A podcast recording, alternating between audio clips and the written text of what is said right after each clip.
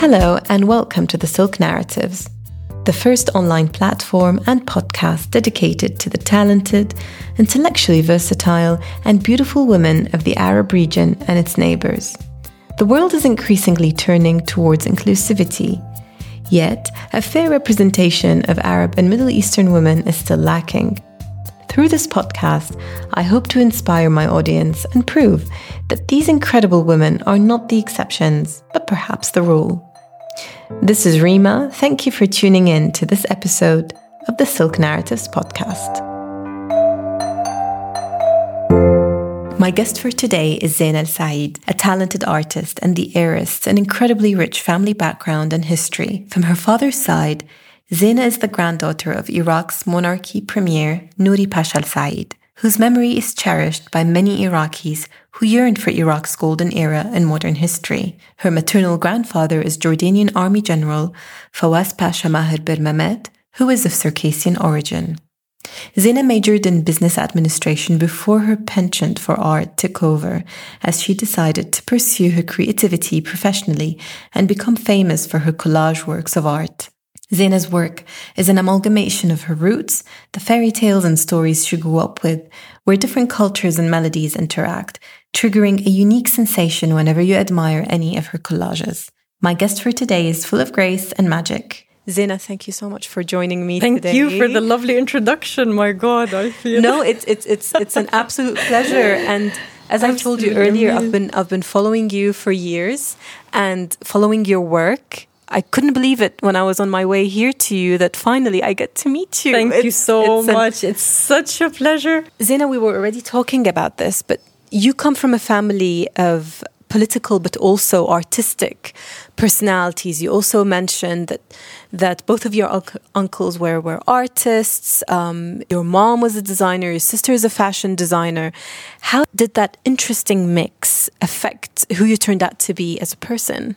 Well, like we were talking a bit earlier on, um, who, how it, it's of course it's the the foundation of uh, the the atmosphere I grew up with in, and um, how it was a mixture not only of artists and and designers. It was on, also the military part. My grandfather was was in, in military, like you mentioned, and it was like this uh, combination of strict military tribal atmosphere as well as the artistic.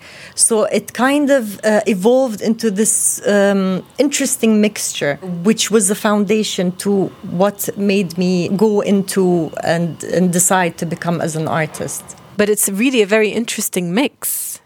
It is. I hope it is. I, I hope. also carrying such an important family heritage must give you a great sense of pride. But how did you deal growing up with the more tragic side of your family's history, with the coup that happened in Iraq in 1958 that took away um, the monarchy and everyone that is remotely connected to it, namely through the tragic death of, of the king and the tragic death of your great grandfather. Many Iraqis, when they tell the story, they, they, they, they say it with, with a broken heart. Uh, to date, I cannot imagine how it must be when you are directly a descendant of that history. Well, we grew, and me, my sister, and my brother as well. We grew up aware of what has happened. I remember from a very early age that we were very aware of what has happened to to my great grandfather and my grandfather and the whole story. But as a child, you do you don't really realize the damage and and especially my grandmother who was who was still alive up until I was twenty. She often spoke about it. She often uh, talked about the massacre and what has happened to the family of course, it did affect us. The, first of all, the question that would rise is why? Why would this? Were they such uh, horrible, bad people yeah. for them uh, to meet such a horrible fate? This is the first uh, question that comes to mind. And regardless of how horrible a person can be at the end of the day they do not deserve something like this. not. they do not deserve to be uh, killed in such a way or especially after being killed uh, their their corpse to be uh, mutated in, in such a such a horrible horrible way. But for one thing my father actually never spoke about it. Uh, my father after the coup happened he moved to England and to Jordan and he never actually spoke about it even when asked. He he refused to speak about it. My uncle on the other other hand, uh, who was the artist Issam Said, was very vivid with him up until he passed away. And you can see that um, it affected him so much that all of his artwork was about Iraq. And it was about the beauty of Iraq. He also tried to sustain this image of the beautiful Iraq. He, he, but it, it also affected him. It really affected him a lot, losing that part. You also have a very strong Circassian Yes, heritage, yes. which you get from your father's side and also from your from my your mom's side side. well. And this is, I feel like this um, Circassian influence Mm. is very present and very palpable in your works. Mm-hmm. So, growing up with all of these different cultures, do you feel that there was a culture that had more of an effect on you than another? Yes, definitely. Because my father passed away at a young age, and we do not have many members of my from my father's side. My my grandmother and uncle uh, lived in in England, and we grew up in Jordan with my mother's side of the family, which were pure Circassians, and we actually lived with my grandfather from my mother's side, who was uh, a tribal leader, the Circassian head of the Circassian Association and the tribal council. So Circassian culture was the dominant part of, of growing up as, as a culture. We were much exposed to the Circassian culture. Circassians themselves as well have also dealt with uh, a tragedy where they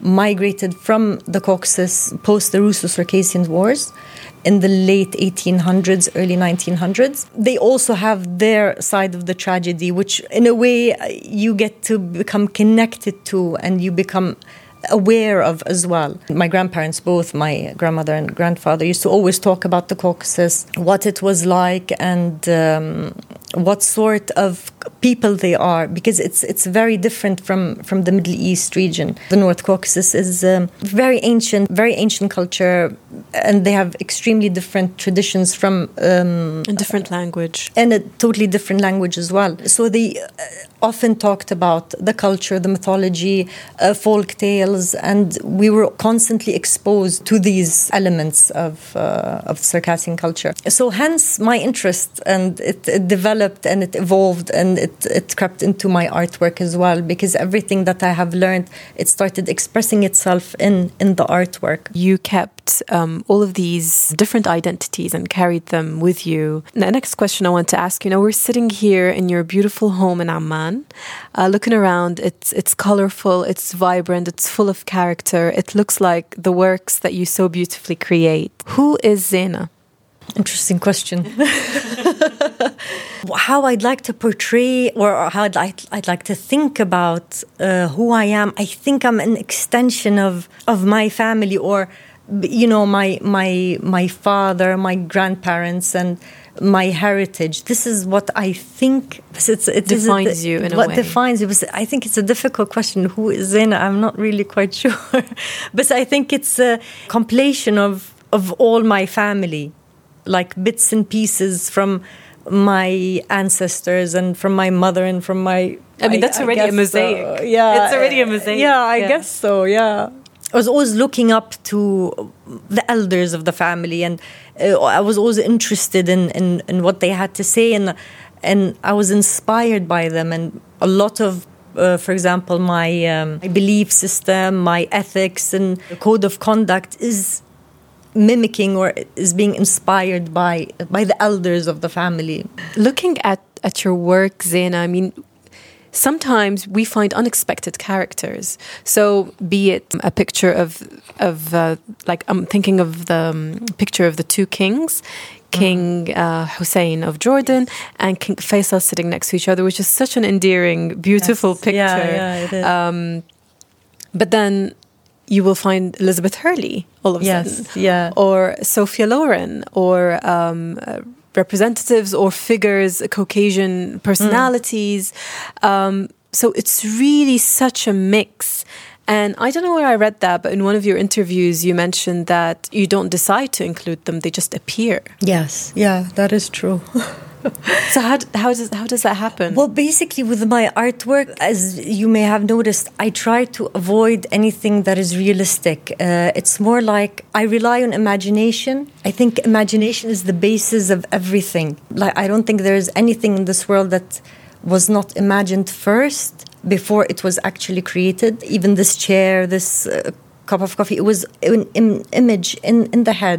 Everything was, existed theoretically. Exactly. It was all in a theory. So the material we see is just a byproduct of imagination. So because of this, I, I totally believe this that all of this is just a byproduct and the main power is in the imagination. So I let loose when I'm doing my artwork, I let loose and I try to mimic the imagination and the dreamlike process and let it take its way like completely freely just to um, conduct where it's going. So i for example i would find the nice character. I let things flow all the elements flow. Like this character decides this and anything that pops up in my head i just add it and it just come for some reason it seems to be uh, completed to me. As it starts complementing one element starts complementing one another. Zaina, you were not an artist from the start. no, you you studied business administration and you worked doing different jobs, working for the EU, working as a writer as well as an editor for um, magazines. So you did this for about ten years before deciding no, I'm going to become a full time artist. Can you tell us a bit more about that? Yeah, it was it was by coincidence actually. I I always wanted to be an artist as a child, but it kind of just dropped as you know growing up and. When you graduate from school and you go into university, you don't really know what you want to do at seven. My friends were doing business administration. I thought, okay, I'll just do that with them and uh, this is how it started. So it was years after graduation that my late uncle uh, he was an artist. Um, he had a lot of unfinished projects, and I picked up from there. I said, why don't I finish what my uncle wanted to do and what he started and this is how it started basically i was experimenting with uh, uncle Issam's uh, work and then one thing led to another. I started doing calligraphy and painting and experimenting with different medias. And after that, I entered into the collage world and and this is how it all started. So it's been around since 2009, 10, I think. Mm-hmm. Uh, ever since then, yeah. Zaina, if you could have dinner with three people dead or alive, uh, Al Pacino, mm-hmm. alive, Dali, dead, and this one actually um, he's a warrior he was called Zelimkhan he's a Chechen warrior mm-hmm. he's he was like a um, freedom fighter freedom fighter yeah. freedom fighter he was one freedom fighter yes Wow, it's a really interesting mix. Yeah, just to combine them all together. I hope they do get along. I hope so. um, what are the values that uh, you hold so dear that you hope to pass on to your son? I'm very old fashioned when it comes to manners and ethics, integrity, bravery, like these um, yeah. chivalry, you know, those uh, bygone ideas of, of how a man and a woman should be and how they act and how they should um, conduct, uh, you know, themselves, themselves uh, between one another. Yani, I'd, I'd, I'd like to think I, I hold on to these as much as I can and I try that my son also pick up some of the things that I hold dear. I hope. Zaina's life motto? Live day by day. I, try as much as I can. I try not to think of things as much as, uh, as possible. It's hard sometimes, but I think uh, you take things as a dream, like this life is as a, as a dream. Zaina, we all grow up with a picture in mind of the woman that we want to become one day. Mm-hmm. Are you today the woman you wanted to become?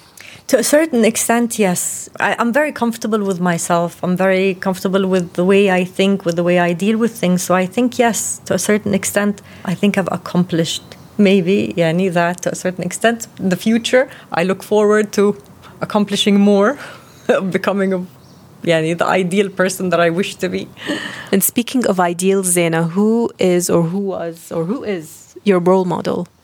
Any, my mother, definitely. Uh, my parents, of course, both of them, and my grandparents, for sure. Yeah, both of them.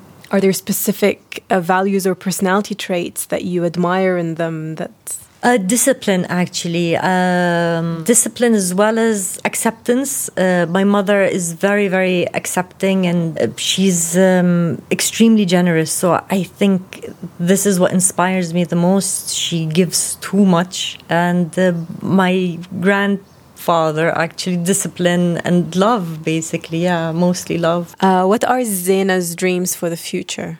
Well, the, a lot actually. The dreams within yes, the dream. the dream within a dream. There's so many. I'm working actually on. Um, to complement the dream within the dream, I'm working on this new series of. Uh, I don't know if you if you're familiar with lenticular prints it's like you see an image from a front view and then it changes from yes. the side.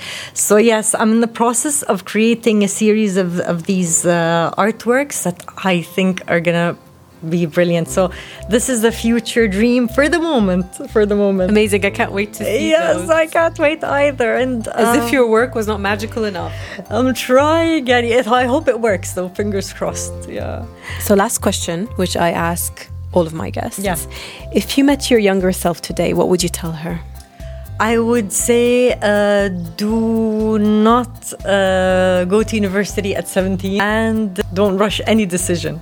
Take your time in uh, making a decision.